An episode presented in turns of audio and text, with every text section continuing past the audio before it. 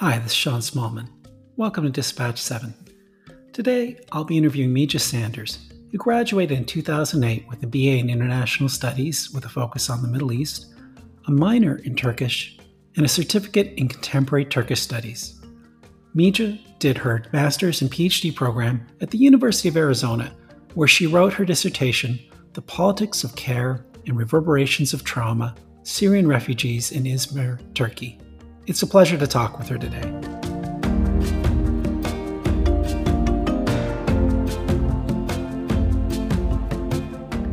Mija, thank you so much for joining me today. You are going to be the first guest who has come onto the podcast to talk about the Middle East. And I'm glad that you're going to be able to talk today about such an important topic. You were awarded a Fulbright Fellowship to conduct research in Turkey. How did you decide to do work with Syrian refugees? Great question. So, the short answer is that I took a year off before starting my PhD, um, and I decided to get some more job experience. So, I applied to Mercy Corps, a major humanitarian organization, and I got a job at their headquarters in Portland uh, on their Middle East team. And then I had an opportunity later in the year to go to Turkey to help start their new Turkey program. So, through this opportunity, I got a chance to coordinate a research project with Syrian refugee youth in Gaziantep and work on programming uh, to start up that new initiative. And I made a lot of new friends, especially in the Syrian community, and that really inspired me to redirect my research topic. And there were a number of reasons to do that, partly based on the political situation. But I decided a couple of things after living in Gaziantep for four months. Um, one was that I didn't want to be that close to the border. Um, there were a lot of things happening, and, and shortly after I left, um, the offices in Gaziantep were evacuated because of ISIS threats, and there was too much of a kind of black market um, human smuggling going on in the border region to feel really safe. Um, the other thing was um, I'm vegetarian, and so the cuisine was a little difficult in the southeast. So I decided I'm going to be near a beach, I'm going to have fish, and I'm going to be in a safer place where Syrians are having different kinds of experiences from the borderland. Of course, it ended up being, uh, Izmir ended up being the biggest border crossing. Uh, over a million people crossed through Izmir um, 2015, 2016, um, going to Europe. So that's something that I didn't anticipate at the time. And I had the chance to follow and witness that from a distance um, and then start my field work in 2017. So that's how I came to that topic. Um, I'm curious about your your field work. How um, did you do your field work, and what questions were you trying to answer?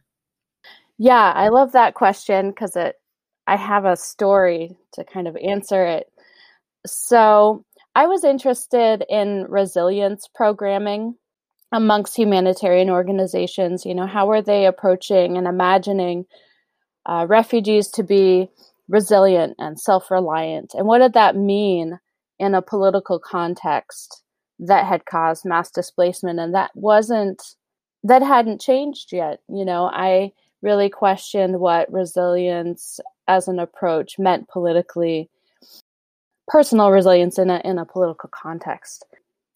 So that was that was the question uh, that I had in my proposal that was funded. But the week I landed in Turkey, all those programs were forcibly closed by the government, and the organization I wanted to work with was kicked out of the country.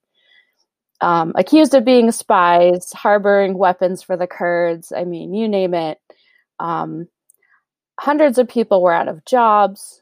Um, Syrians and Turks and, and expats included. And I met with the program managers in a final meeting. Um, and they had a wonderful goodbye party for their, their Turkish and Syrian staff. And that was, you know, the program manager being like, good luck with your project. Meet everyone you can in the next hour. I'm fleeing the country in 24 hours. And by the way, here's a folder full of brochures I've collected of all the programming in the city. Good luck. You know, handed me a backpack. Welcome to Turkey. yeah, literally. And here I was with these, you know, crying and staff members and who had forged these amazing connections, you know, over the last year. They had 200 million in funding that was canceled. I mean, we're talking huge numbers. They were some of the main humanitarian aid in, in the city and were handing out cash. We're the only organization at the time literally handing out cash door to door. And this was seen as, you know, incredible in the community. And it was done in a very dignified way. So my research questions changed. I decided, given the kind of paranoia about foreign organizations in the city, I was just going to work with Syrians directly.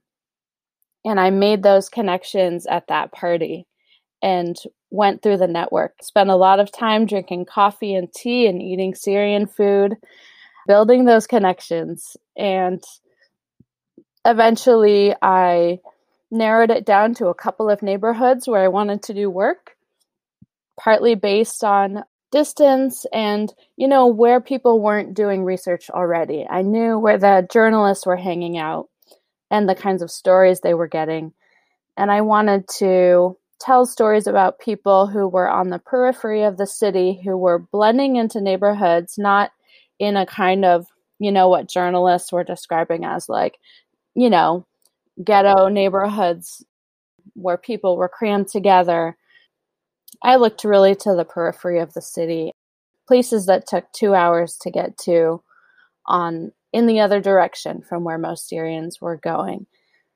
So I reformed my questions around the problems that Syrians themselves raised. I started I had to start completely over, you know, getting over my panic and just sit down with people and say, you know, what are your problems?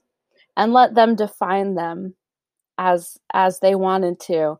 And so I formed six chapters around the issues that came up from that question. One had to do with humanitarian um, resources um, and kind of the the impact on people's lives when that organization left the city and how they made do afterwards. Um, another chapter on the kinds of work experiences people had when they no longer had humanitarian aid and what it looked like to pursue you know survival on their own terms which i think would have looked very differently from from what a resilience program um, would have pursued. Uh, another chapter on healthcare and, and women giving birth um, but also around gender politics and violence in the city. Situations that people describe to me violence against women and men in in different situations was it a very uh, violent violent situation there at the time no i would say in general i mean it we could say these kind of came out of some of the microaggressions you know people just going about their daily lives um, one guy um, just shopping in the store and was confused for someone who was spying on a wedding. Um, ended up getting chased through the neighborhood and escaping, but locals knew that Syrians lived in a particular house and stoned the house and terrified the family that was living there. Um, you know, things like that just explode. And that had to do with the discourses of politicians the way they were talking about Syrians at that time as thieves and, you know, as threats to women and their, you know, honor in public spaces. Um, and likewise, um, Syrian women talked about experiences in medical contexts when they were giving birth. One woman said her baby was kind of thrown at her and said, We don't want any more babies. We don't need any Syrian babies here. Oh. And I took these stories, you know, with a grain of salt, but I heard them over and over again. So I needed to really do some work to try to understand the context, talk to Turkish doctors about what might be going on, and, and get a bigger picture. So I, I did find some patterns, unfortunately, of, of racism in, in particular institutions in the city. And I also found further literature to back that up. So these are some of the stories that I found. I don't want to paint their experience entirely negatively. There were also really amazing stories about um, when Syrians learned Turkish and, and were able to make connections, get jobs in the city, and and find new opportunities. And the last chapter um, was about migration. I couldn't ignore Izmir as a city of migration. And I decided to, you know, since I had been studying birth, giving birth in the city, I focused on what it meant to die in the city, especially folks who didn't make the crossing. So I interviewed families who had lost people uh, drowning in the Aegean. And I followed the city's institutions of claiming nameless bodies, um, burying them in the cemetery of the nameless, and displaying photos on this online morgue and and the impacts of that. Um, so the broader theme of the dissertation really was trauma. It was about a Syrian notion of trauma, so the word sadma, and that connected all the chapters together through affect theory. So that's my, I guess that's a longer answer to your question. Well, it's such a difficult environment for you to have been in. And I wonder, you know, you were there for quite a bit of time. The focus of your work is trauma. And I wonder about that experience. Did you find talking to people about their trauma so much um, impacting you? And, and how did people view you when you were talking to them about their traumatic experiences? You know, it was really after all the research was done that I even understood that I was talking about trauma, that I could clarify it that way. Um, I never asked anyone about trauma directly. I never formed research questions or interview questions around trauma until I did just a couple follow up interviews, you know, a year later. So because it was so sensitive. But the stories that people were telling and the way they were talking about trauma directly, you know, I, I couldn't ignore them. And they came up in so many different ways, um, experiences in their resettlement there. So I needed a way to theorize them and and help un- make sense of uh, the ways they were describing these situations, um, not just as individuals, but in a more collective sense. Were people suspicious of you? I- am trying to picture you in this environment. Obviously, you- have talked about how one person was being perceived as a spy. There's a lot of paranoia. How, how did they view you? Were they suspicious towards you? Did they kind of question who is this person? Or how did different groups view you? Yeah, you know, that's why it was so important to work through a network of people that had already made connections together. So there's one kind of level of suspicion that can happen in the Turkish community because there was a certain level of anti Americanism developing at this time, especially with Fethullah Gulen being in exile in the US, um, Erdogan's kind of anti American sentiment around that.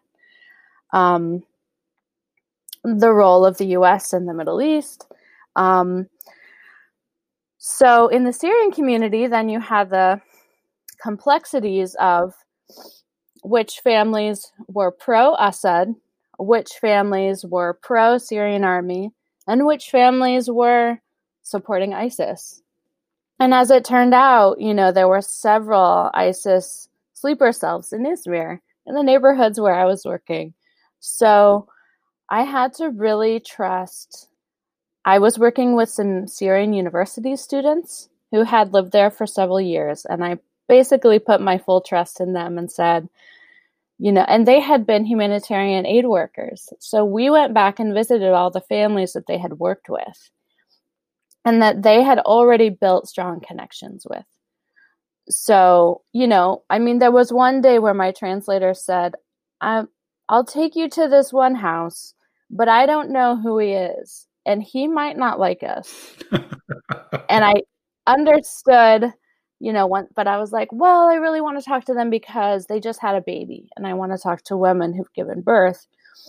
Obviously, if if they act like they don't really want to talk to me, you know, I go with that. I I don't visit them again. And, you know, I could say that he probably was really religious and just didn't feel comfortable with, you know, a Western woman coming to his house and interviewing him which is totally fine. But I never knew, you know, if if there was more in terms of a political affiliation that might, you know. So I just really trusted um, these university students I worked with. Um, I paid them as kind of assistants. They helped me uh, translate. They helped me find families. But eventually, the Syrian families themselves would just refer me to their neighbors and everyone was eager to tell their stories. I would say they had kind of grown tired of telling each other their stories and they wanted someone new to talk to. And also just the dignity that comes with hosting someone rather than being seen as someone that needs something, right? So, you know, I was their their guest and they ha- um shared whatever they whatever they had you know sometimes it was elaborate cakes and pastries and coffee and lunches and dinners but i really tried to stay cognizant of you know how appropriate it was to to have a family that might be struggling share so much. I really just went on instinct um, what other neighbors said i never had any issues in the syrian community in terms of really negative experiences um, for being an American. And I think part of that had to do with the fact that there were there was a U.S. Uh, humanitarian organization there before I came that kind of set the tone in the way that they did their work. But in Turkish communities, I was much more wary. I didn't tell anyone that I was talking to Syrians because of the negative discourses around that and they might think I'm a spy. Can you talk a little bit more about that? How does the Turkish government and different groups talk about Syrians and perceive the refugees? Yeah, so uh, Syrians became highly politicized in Turkey. In fact, the uh, the nationalist opposition party, uh, CHP, uh, the Republican People's Party, they use Syrians as their primary kind of political platform when they were going up against Erdogan uh, in the 2017 elections. And so these politicians would, you know, stand there on TV and say, We don't want Syrians here anymore. We're going to send them all home. Um, and that was how they were getting support. Of course, you know, Erdogan was the one who initiated this humanitarian mission and opened the doors. And so there's, you know, it may might be hard in the US to imagine what that looks like. You can't directly compare um, Erdogan to someone like Trump, for example. I think on partly because of this issue that Erdogan was literally saving lives. I mean, according to Syrians I talked to, you know, they may have complaints about lack of support once they get to Turkey, but they all say, well, he saved my life, so what can I say? You know? But then within his own party, you know, there were um, governors and mayors in Turkey who were saying, if any Syrians come to my town, I won't give them a, you know, a drop of water. Like, I won't give them any humanitarian assistance. And this is in a country where humanitarian assistance was then, at that time, um, sponsored by 7 billion euro grant from the European Union. And so it was being delivered through the Turkish Red Crescent, you know, on a national level. Um, so you have towns where they're refusing to give aid, even though it, it doesn't cost them anything. That said, on the uh, municipal level, um, there were tensions across Turkey. That was another level of funding that that was strained, and especially for locals, seeing the amount of aid that Syrians were getting, it was very confusing and easy to say, why are they getting all this help when my family is poor too? So that definitely strained things. You know, I, I think in the West, attention has really shifted away from this conflict, but also from the, this huge migration. What do you think the situation is like right now in Turkey in some of these communities? Yeah, I have been talking with some friends who are in Izmir in different parts of Turkey, and I would say, just like for Turkish folks, um, things are strained with with COVID. So different kinds of employment are now not happening. you know, uh, schools are all online. You know, imagine how hard it is for some of these really um, struggling families to get laptops. You know, um, just like you know any other migrant um, community that's um, been impacted by war and recently traveled. You know, it's hard to it's hard to get these resources and I think people are just hanging tight. There's a higher degree of stress, of uncertainty. And for a lot of families I'm talking to, you know, they're still really wanting to migrate to the US, to Canada, to Europe, anywhere where they can have a greater degree of security um, and hope for education, either for themselves or for their children. So, my hope is that with this new administration, we can see higher levels of um, migration to the US, especially for families that are aspiring to the challenge of taking on a new language, um, living in a new country. So I see um, a lot of older people will stay in Turkey, um, but younger people are ambitious and and want to create a new future. So your dissertation won the Alixa Naff Prize in Migration Studies. What advice would you give to people who are currently writing a dissertation about the writing process? Hmm. I would say trust yourself and give yourself lots of time.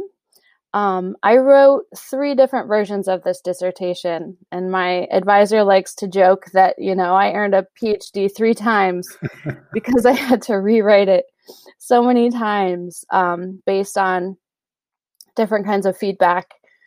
Um, it was really hard to write on such a sensitive topic. So I would say give yourself lots of time, trust your advisor to guide you, and I don't know, tr- trust yourself in in the writing process. Um, go over your notes, go over your interviews, and if if there's someone that is giving you advice to kind of go a completely different direction from what you think is right, um, trust yourself and and keep going. I think that's good advice. Well, thank you so much. I am so grateful. Yeah.